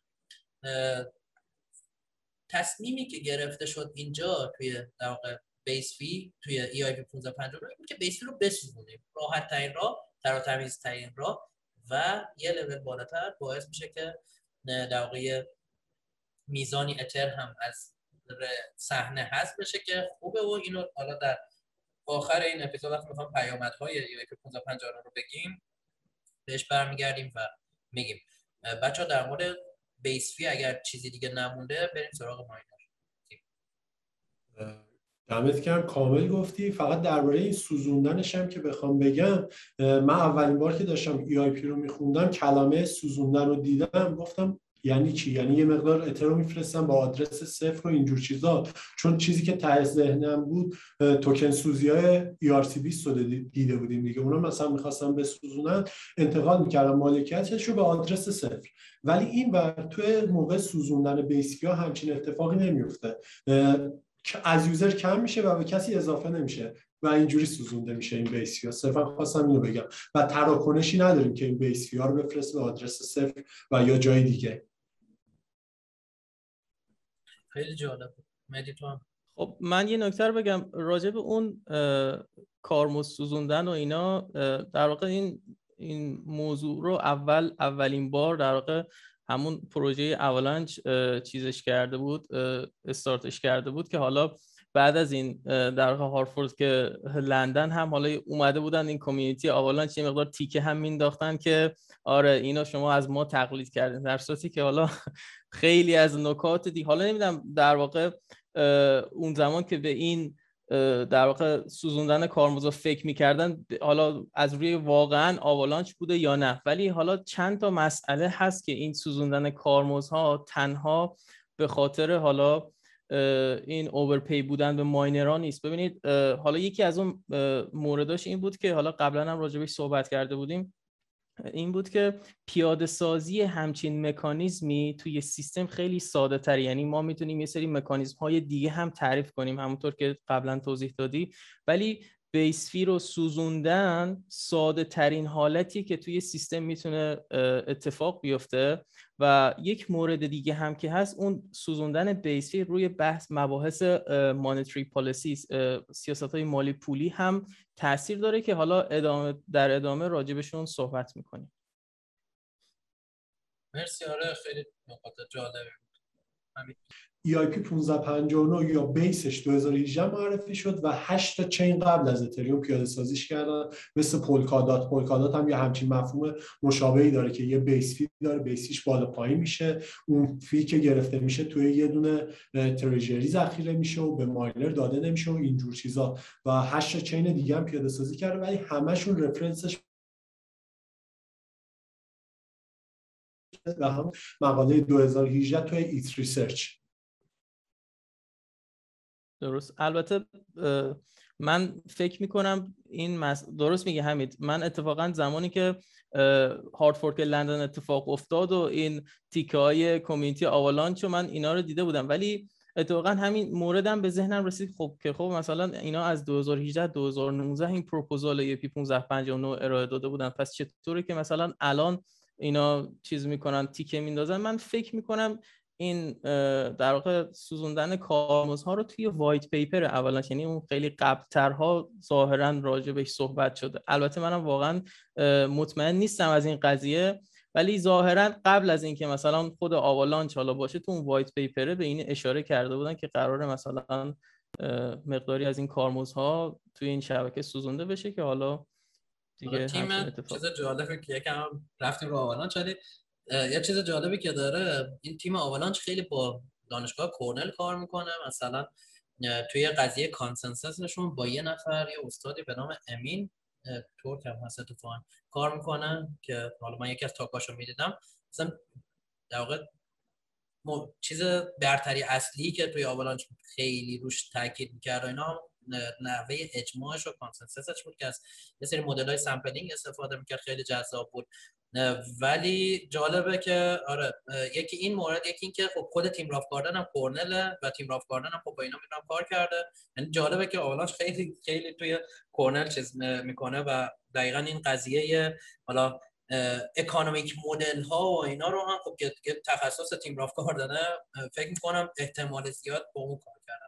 حالا مطمئن نیستم ولی ولی جالب گفتم اینو هم اضافه بکنم و بریم سراغ ادامهش خب دیگه base fee رو فکر کامل بستیم گذاشتیم کنار و واقعا اینو بگم که اگر ما اینقدر time گذاشتیم و خیلی کم time روی miner tip می‌ذاریم چون همین الان هم شما برید نگاه کنید می‌بینید که تقریبا هرچی fee داره پرداخت میشه با تقریبا خوبی. اکثرش من هرچی نگاه می‌کنم base fee ه یعنی اصلا miner tip کم داره پرداخت میشه حتی. معمولا توی block ها time هایی که داره می‌بینید چند تا block پشت سر هم پر میشه مردم شروع می‌کنن آقا tip دادن. یا حالا یه, یه چیز دیگه هم هست که تهش که miner tip گفتم. ولی اصل قضیه اصل داستان base fee ه که میاد و میسوزه و میره. خب؟ ولی همونطور که اول گفتم اول کار گفتم فی ما دو قسمت میشه. یه قسمتش بیس بود که کامل گفتیم بستیمش. یه قسمت دیگه داره در واقع ماینرز تیپ. مثلا دقیقا همون سیستمی که ما داریم. ما میریم رستوران غذا می‌خوریم پولو میدیم. کاری به گارسون نداریم که در اینجا ماینره. اگر بخوایم حال کنیم نمی‌دونم یا بخوایم کارامون رو سریعتر انجام بدیم یا به هر دلیل تو این مایه ها خب یه انعامی بهش میدیم این ماینر تیپ دقیقا همون شکله. یعنی من برای ورود به سیستم نیاز به ماینر تیپ ندارم. خب با هم بیسفی کارم در انجام میشه.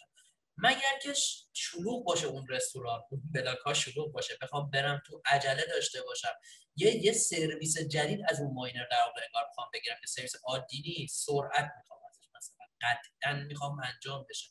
یا حالا توی فصل بعد که می‌رسیم به در واقع miner extractable value خیلی اینو بیشتر مطرح می‌کنیم که بعضیا برای اینکه توی توی block اول‌تر باشند میان tip میدن به ماینر. یعنی جاشون توی یه block دیگه مهم میشه حتی نه اینکه فقط حالا تراکنششون انجام بشه چه این block چه اون block.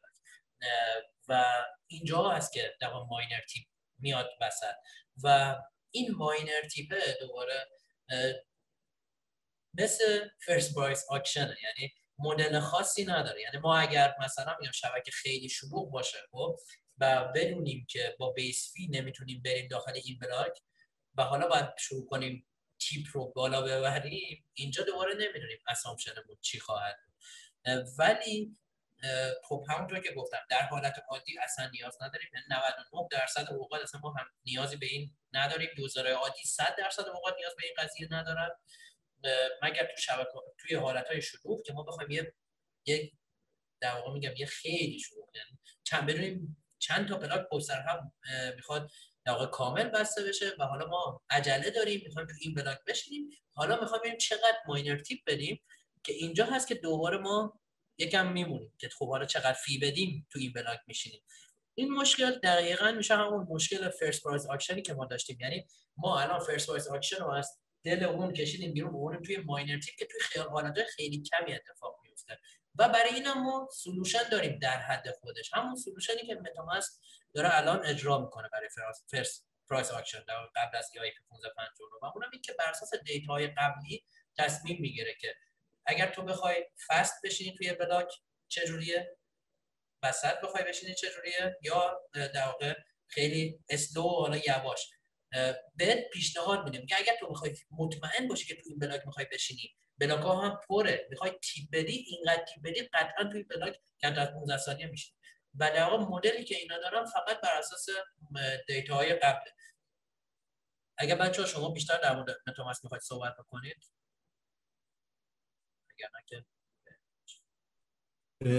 بحثی که وجود داره همونطور که الان مهدی هم گفتش یه چیزی داریم به اسم مف که جلوتر بیشتر بررسیش می‌کنیم. دیتاهای قبلی که متاماسک می‌گیره شامل این تراکنش هایی که دوست دارم بالاتر باشن دوست دارم فی بیشتری بدن شامل اون تراکنش هم میشه دیگه. و سر همین متامسک جای درست دیتاهای کاملا درستی نمی‌گیره که بتونه دیتا یه دونه oracle خوبی برای gas price الان باشه. gas price الان من کاربر عادی که نمی‌خوام مثلا بالای بلاک باشم. سر همین مثلا fast ی که به من نشون میده شامل اون تراکنش موم میشه که اون خیلی دوست داره بالا باشه و fast من با fast اون یکی میشه و oracle خوبی برای gas price نمی‌تونیم داشته باشیم. سر همین تو شبکه proof of work ی بیت کوین هم همین مشکل رو داره. بیت کوین مقاله خیلی خوبی درباره estimation توی شبکه proof of work ی نوشته که اونم توی توضیحات می‌ذاریم لینکشو.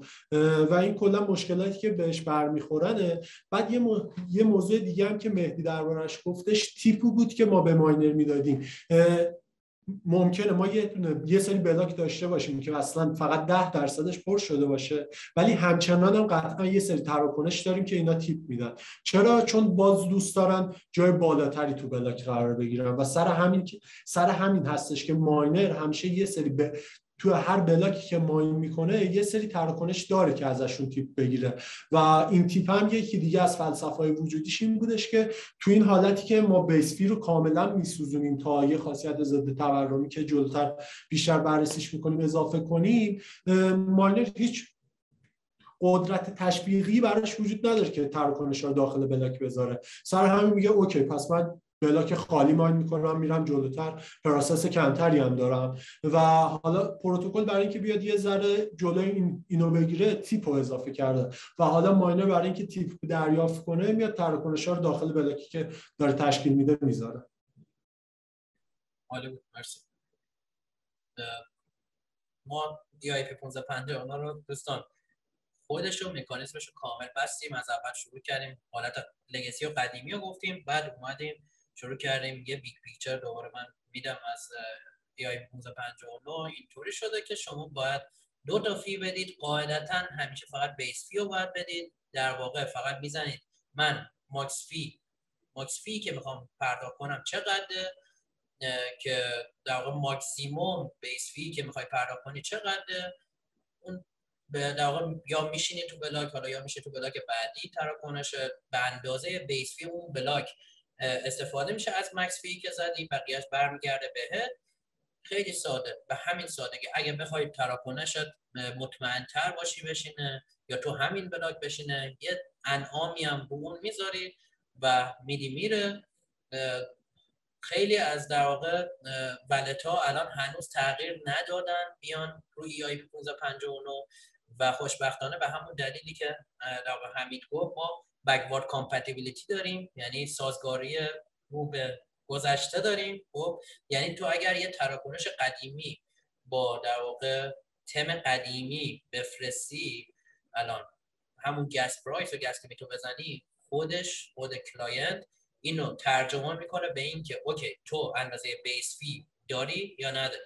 اگر داشته باشی که اندازه base fee مصرف کنه. اگر نداشته باشی که سه تراکنش رو reject پس هنوز legacy در واقع تراکنش legacy هنوز داره کار می‌کنه.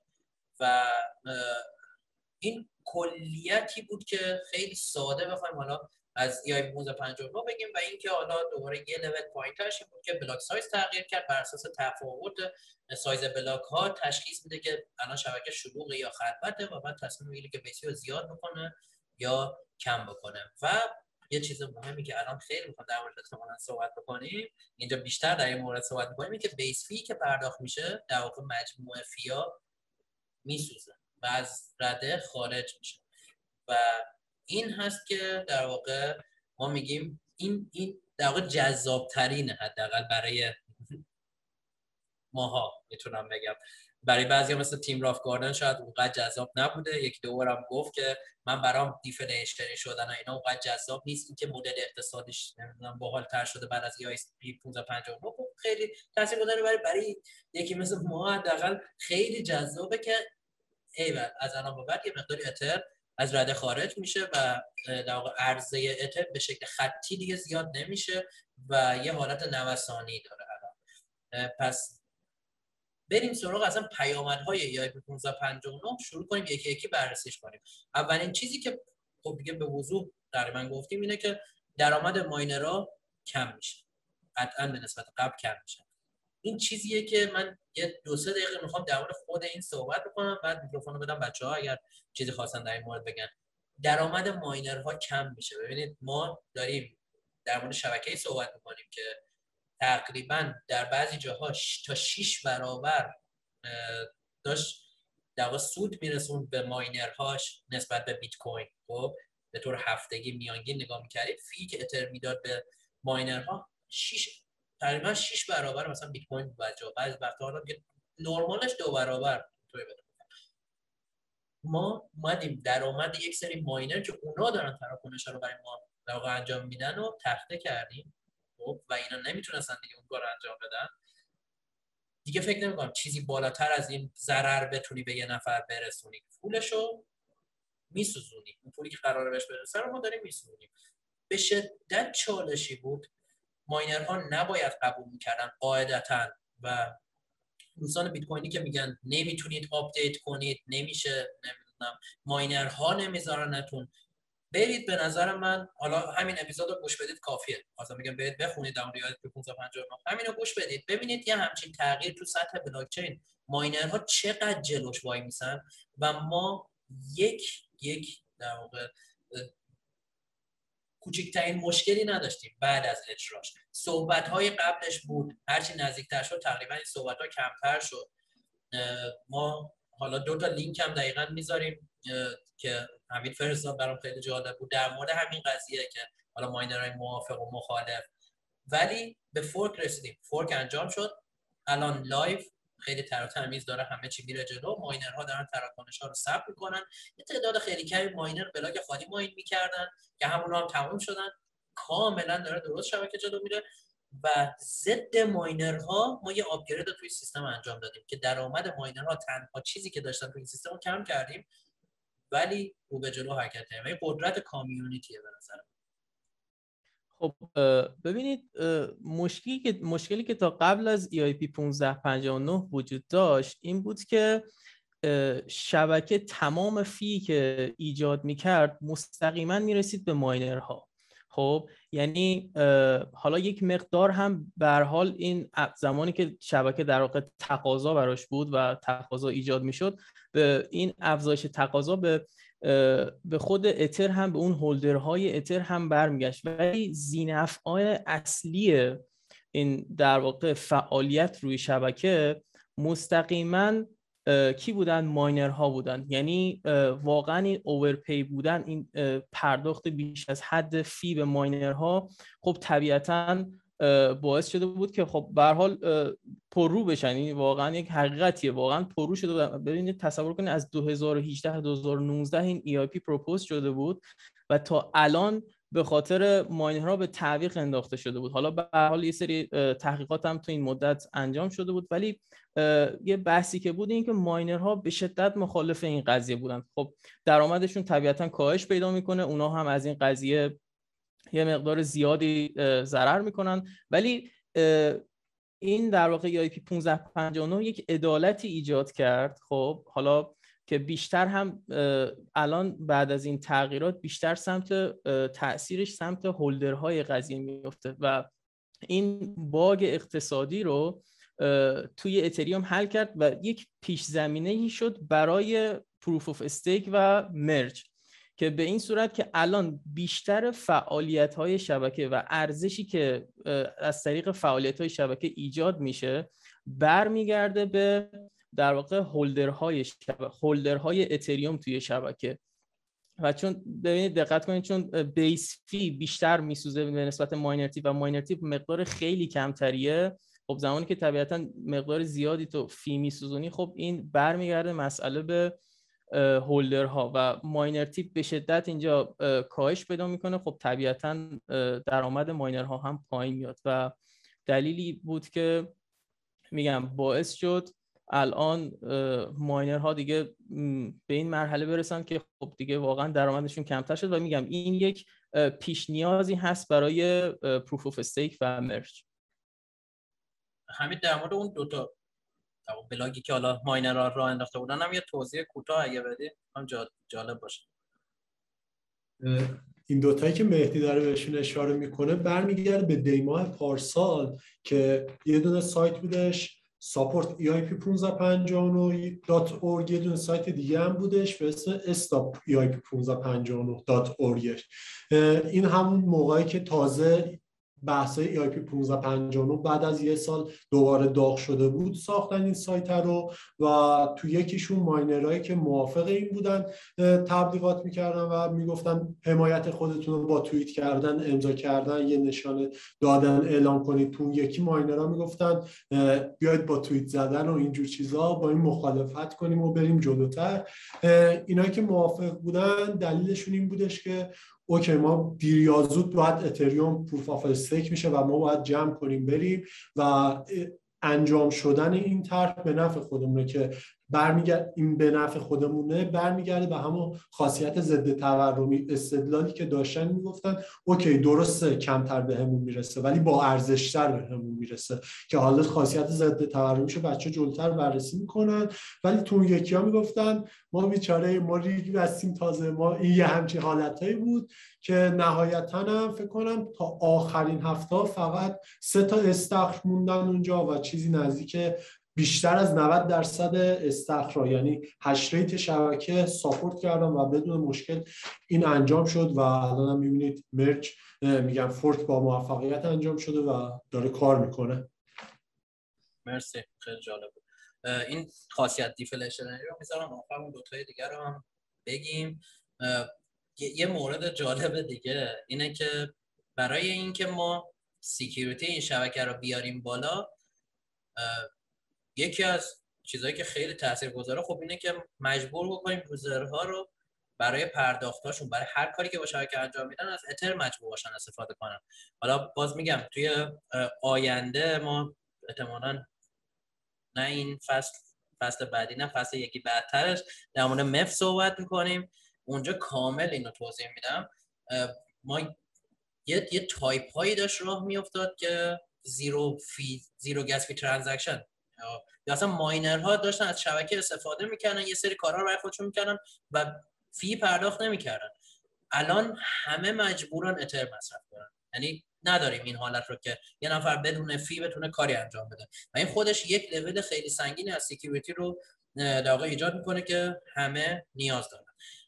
دومین موردش اینه که در واقع در همین زمینه که اتر مجبوری استفاده بکنه اینه که در واقع ما حالا بهش میگیم off-chain agreement یه سری در واقع توافقات پشت پرده اون پشت انجام می‌شد خب؟ و من از طریق ماینرها با شبکه کار می‌کردم fee هم نمی‌دادم پول می‌دادم مثلا بهشون. حالا این پول می‌تونست اتر باشه یا هر چیز دیگه و اینا رو تقریبا از رده تا یه حدی خارج کرد. نه که off-chain agreement نباشه ولی از این جنس که ماینر به هر حال ماینر اگر off-chain agreement هم می‌زنه مجبور شه حداقل ماینر اتر خرج بکنه برای اون ها و کاری که در واقع انجام میده. این مورد هم خیلی کوتاه بگم چون ما در واقع miners extractable value یا MEV رو بررسی نکردیم برای اونایی که می‌دونن فقط اینو میگم. به خاطر خیلی کوتاه میگم که برسیم به قضیه deflationary MEV یا miner extractable value خیلی تایپ های مختلف داره دوستان. خیلی ها مثلا خب می‌گفتن که EIP 1559 حالا چون در واقع باعث میشه که یه مقدار fee automated میشه. ماینر های نمی‌تونن مثلا خیلی کارا رو انجام بدن که خیلی باز واردش نمیشن. مثلا یه مثال فقط بزنم. همون zero fee gas zero gas fee transaction ها. که اینطوری بود قبلا که یه سری شبکه های یه سری در واقع حالا چیزایی ایجاد شده بود. بعضی از ماینر ها در واقع Geth یکی از client هایی که دستکاری شده بود برای MEV رو اجرا می‌کردن. حالا مثلا که این این حالت رو داشت که یا یا client های دستکاری شده دیگه ای که من من می‌تونستم توکن پرداخت کنم حتی. یعنی می‌تونستم fee رو با توکن پرداخت کنم. بگم که تراکنش رو broadcast کنم gas م رو صفر بزنم ماینر برام اونو بشونه به این شرط که فی رو مثلا با توکن بهش پرداخت کنم. یا امثال هم یا یا یه تراکنش بفرستم. فی نداشته باشه ولی چون تو توی تراکنش هم اتر به دست میوردم توی اون تراکنش فی بدم به ماینر. خب؟ خیلی ها می‌گفتن آره اینو هم تقریبا از بین می‌بره و نمی‌دونم فلان و اینا. یا همین الان فلش بات ها می‌گفتن خب دیگه فلش بات ها نمی‌تونن مثلا مثل قبل عمل کنن و یه سری تغییرات بعد ایجاد. ولی اینو من از زبون فیلدایان میگم که دیگه فکر کنم آخر آخرت مب این فرد. الان. به نظر اونا هیچ تغییری. نه این نه تغییر حتی کانسنسس که اون خیلی باز تغییر ایجاد می‌کنه. هیچ کنم از اینا مو رو تغییر نمیده. یعنی در نهایت شما فقط باید مدلتون رو مدل پیاده سازیتون رو تغییر ایجاد می‌کنید پس می‌خوام بگم که در کل توی ذات MEV تغییر ایجاد نمیشه. فقط باید یکم مکانیزماشون رو آپدیت کنن. پس تغییر توی MEV انجام نمیشه. بچه‌ها اگه در مورد MEV ای 1559 چیزی می‌خواید بگید. EIP 1559 اگه EIP شو بخونید هیچ جایی به این اشاره نکرده که اومده مشکلی اینو حل کنه که ماینر توانایی اینو داره که هر تراکنشی که دوست داره جایش جاشو تو بلاکش عوض کنه. پس کلیت موم بر این می بر این اساس میگرده که کدوم تراکنش کجای بلاک قرار بگیره. و EIP 1559 در اصل به این اصلا دست نمی‌زنه و مف همچنان کجای خودش می‌تونه بمونه و ادامه کارشون میده. و یه نکته دیگه هم که الان می‌تونیم بهش اشاره کنیم اینه که خیلی ها فکر می‌کنن EIP 1559 الان مرج شده رو شبکه باید گسفی بچسبه به gas price باید بچسبه به کف و مثلا یکی دو جی باشه و نه اینجوری نیستش. EIP 1559 همونطور که قبلا بچه ها گفتن هدف های مهمش این بود که یکی UX شبکه رو زیاد کنه. یعنی کاربر زیاد اذیت نشه موقعی که می‌خواد تراکنش بفرسته. یعنی یه دونه تراکنش pending نداشته باشه برای 5 6 روز و ندونه چی کار کنه. بیاد حالا کنسل کنه بیشتر کنه یکیش این بود که یو خیلی خوبی به ما بده و اون یکیش این بود که خاصیت ضد تورمی یه همچین چیزایی به ما بده. و هیچ جا نیومده بگی که من اومدم فی رو حل کنم من اومدم جا مشکل مه رو حل کنم و اینجور چیزا. و همچنان اون مشکل جای خودشون میمونه. هرچند که سر بحث فیا یه بهبوده اندکی روشون داریم. ولی چیز رو کامل حل نمی‌تونه بکنه. در واقع فی رو می‌کنه تابع عرضه و تقاضا. اون چیزی که باید باشه. من یه نکته رو راجع به این راجع به امیوی من صحبتی ندارم. همه چی رو کامل گفتید. راجع به لزوم پرداخت در واقع اتر همون چیزی که توی بیس داریم. ببینید این لزوم به پرداخت بیس فی که در واقع باعث شده همه توی شبکه ملزم بشن فی پرداخت کنند. حالا من این رو می‌خوام بگم خیلی توی شبکه رایج نبوده ولی این امکان وجود داشته. همونطور که مهدی گفت یک سری از ماینرها یک سری تراکنش ها انجام می‌دادن توی شبکه با فی صفر. یعنی هیچ هزینه بابت این خدماتی که شبکه اتریوم داره به اونها انجام میده پرداخت نمی‌کردن و از خدمات شبکه به صورت رایگان استفاده می‌کردن و حتی یک هزینه ای هم به شبکه تحمیل می‌کردن و همه اینها رایگان بود براشون. خب این لزوم این در واقع بیس فی سوزوندن این الزام رو برای اونها به وجود آورد که همه این فی رو حداقل فی رو حداقل هزینه ای که بابت انجام خدمات توی شبکه هست رو بپردازن. و یه مسئله دیگه هم که هست خب باز همونطور که مهدی قبلتر راجبش صحبت کرد این امکان وجود داشت که تا قبل از EIP 1559 فی تراکنش ها به ماینر ها با چیزی غیر از اتر در واقع پرداخت بشه. یعنی اصلا می‌تونست حتی فیات هم باشه یا مثلا توکن های دیگه باشن. اینجا توی این بعد در واقع این تغییراتی که EIP 1559 اعمال کرد کاربرد خود توکن رو هم بالاتر از چیزی که تا الان داشتیم برد. یعنی حالا میگم زیاد مرسوم نبود که اینکه مثلا ماینرها دستمزدشون رو با چیزی غیر از اتر پرداخت ولی به هر حال بعد از این EIP 1559 کاربرد خود اتر هم الان بیشتر از قبل شده و این مشکلی هست که الان اینجا برطرف شده. مرسی. حمید. البته اینکه همچنان هم کاربرا می‌تونن فی که می‌خوان پرداخت کنن و با یه توکن دیگه پرداخت کنن ولی اینور ماینر خودش باید به ازاش دو اتر بسوزونه دیگه. اون از بین نمیره ولی ماینر باید باز اتر خرج کنه و این چیزیه که کاربرد اتر بالا می‌بره. دقیقا همون چیزی که مهدی گفت یه جورایی free ride دیگه نمی‌تونن بگیرن از سیستم. یعنی ماینرها دیگه حداقل اگه بخوان کاری هم بکنن حالا اون پشت هر off-chain agreement ی باشه یا هر چیز دیگه ای باشه مجبورن اتر رو پرداخت کنن. این خوب security رو میاره بریم سراغ بحث جذاب و نهایی که deflationary شدنه. در واقع بهترش اینه که نگیم deflationary شدن. بهتره بگیم فشار deflationary که بر اتر قرار داده میشه. همونطور که گفتیم خب base fee میسوزه. یعنی از رده خارج میشه. اتر جدید توی هر block در واقع اینطوری به وجود میاد که یه مقداری در واقع fee اون block هست که بهش میگیم block subsidy به وجود میاد که دو اتر هست. برای بعضی از block ها یه چیزی داریم به نام uncle block که اینو در حالا ادامه بعد ها های بعد حتما بهش می‌پردازیم که اینو رو فراموش کنید. چون خیلی از block ها مثلا uncle block نداره. مجموع اینا یه میزان fee میشه. درست. حالا فرض مثلا uncle block و اینا رو فراموش کنید.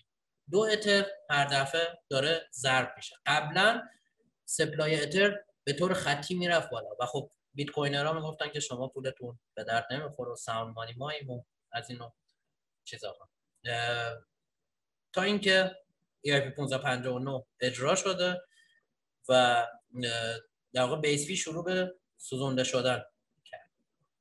حالا یه میزانی اتر به وجود میاد یه میزانی از دست کار از در از سیستم خارج میشه و میسوزه برای همیشه سیستم سیستم inflationary یعنی اینکه خب در, در تورمیه دیگه هی داره زیاد میشه. حالا اگر خطی inflationary باشه که اصلا جالب نیست مدل قبلی اتریوم خیلی اصلا بعد هی خطی بره بالا خب ارزش اون کالا خب میاد پایین. یه سیستم جالبی که الان ما داریم به میزانی که از سیستم داره مصرف میشه یه فشار deflationary روی خطه میاد میکشتش پایین. یعنی یه میزان زیادی و هی داره مصرف می‌کنه. در صورتی ما می‌تونیم بگیم اتریوم کلا یه سیستم deflationary ه که شروع بکنه به کم شدن. یعنی هر block هر چی تو زمان بریم جلوتر عرضه کمتر بشه. یعنی میزان کل توکن ها یا coin های اتری که داری رو به کم شدن هم بره. برای اینکه به یه حالت پایدار deflationary برسیم نیاز به زمان داریم که حالا مهدی اشاره می‌کنه ولی الانی که داریم صحبت می‌کنیم الان ما نمیگیم اتر deflationary ه میگیم یک فشار سنگین deflationary بهش وارد شد و شما اگه توییتر منو برید نگاه کنید یه پست در ریتوییت کردم از چند نفر که حالا یه در پستی که ریتوییت کردم اولین block deflationary تاریخ اتریوم بود. block ی که توش میزان سوزونده شدن اتر بیشتر بود از میزانی که به وجود اومده و این جذاب و زیباست. خب مرسی از توضیحاتت. یه مقدار می‌خوام راجع به sound money اینا توضیح بدم. ببینید یه میم توی شبکه در واقع community اتریوم به وجود اومد به عنوان در با این عنوان که ultra sound money این داستانش برمیگرده به community بیت کوینرها در واقع می‌گفتن که بیت کوین در واقع یک sound money یک پول کامله. چون به حال ارزش این پول در طول زمان کم نمیشه. و این رو بعد از این EIP 1559 در واقع اینو اولین بار جاستین دریک توی پادکست بنکلس اومد راجع بهش صحبت کرد. و اینجور گفت گفت که اگر بیت کوین در واقع که یک سقفی داره یک سقف داره در واقع 21 میلیون داره یک کل supply ش یک سقف داره در بگیریم در واقع یک sound money در نظر بگیریم یک پول کامل در نظر بگیریم پس اتریوم که الان deflationary میشه یک ultra sound money یک چیز یک چیزی فراتر از یک پول کامله و این رو به وجود این مسئله رو هم این در واقع بعد از اینکه این توییت رو زد و این صحبت رو کرد یه سری های زیادی به وجود آورد و در واقع برمیگرده به همون بحث deflation ی deflationary شدن که حالا گفتیم توی EIP 1559 یک فشار فشار در واقع deflation ی روی قضیه است و بعد از در واقع proof of stake و اینها توی یک time هایی می‌تونه این قضیه deflationary شدن بیشتر بشه چون اونور نرخ تولید هم پایین تر میاد. یعنی در واقع زمانی که PoS شبکه merge اتفاق میفته و شبکه PoS میشه نرخ تولید اتر هم اونجا از این مقداری که هست پایین تر میاد و اونجا بیشتر این deflationary شدن خودش رو نشون میده. البته میگیم این قضیه deflationary شدن همیشه اتفاق نمیافته. یعنی تو یک time های این دوباره در واقع inflationary میشه و یک سری time ها هم هست که در واقع فعالیت توی شبکه بالا میره و یک deflationary میشه. حالا مهدی توضیح داده بود راجبش. دقیقا. مرسی. این موردی که گفتم من دوباره بگم که after merge بعد از اینکه merge انجام بشه و ما بریم دقیقا روی proof of stake همونطور که مهدی گفت supply تغییر می‌کنه. اینو توی فصل بعدی فکر می‌کنم احتمالا در موردش صحبت بکنیم. وقتی می‌خوایم در مورد اتر دو صحبت بکنیم یکی از تغییرات اتر دو اینه که supply تغییر می‌کنه به تعداد validator ها بستگی داره و اونا که الان بازش نمی‌کنم ولی خب بهش میگن triple halving در واقع و اینطوریه که به شدت نرخ در واقع نرخ به وجود اومدن اترهای جدید کم میشه. تقریبا چیزی که من نگاه کردم خب ببینید مثل مثلا EIP 1559 تا اجرا نشه مشخص نمیشه. باید اجرا بشه ببینیم که چجوری میشه. ولی تو, تو مثلا تا اون موقع چقدر اصلا validator اضافه میشه به سیستم خیلی پارامترها داره. ولی چیزی که حالا حدودی حدس می‌زدن بین یک هشتم تا یک دهم میشه میزان تولید اتر در هر بلاک. و این خب یه چیز عجیب غریبه یعنی احتمال deflationary شدن توی تمام بلاک های اتریوم رو هم حتی به وجود میاره. ولی همونطور که مهدی گفت خب ممکنه خیلی بلاک اصلا زیر هیچ تراکنش نباشه داخلش و برای فقط inflationary بشه. و اینطوری نیست که ما ما هنوز نه تعداد مشخص برای اتریوم داریم و نه خواهیم داشت قطعا و نباید داشته باشیم. و دومین مورد این که نمی‌تونیم بگیم که inflationary هست یا deflationary هست. تابع عرضه و تقاضاست و این زیباست.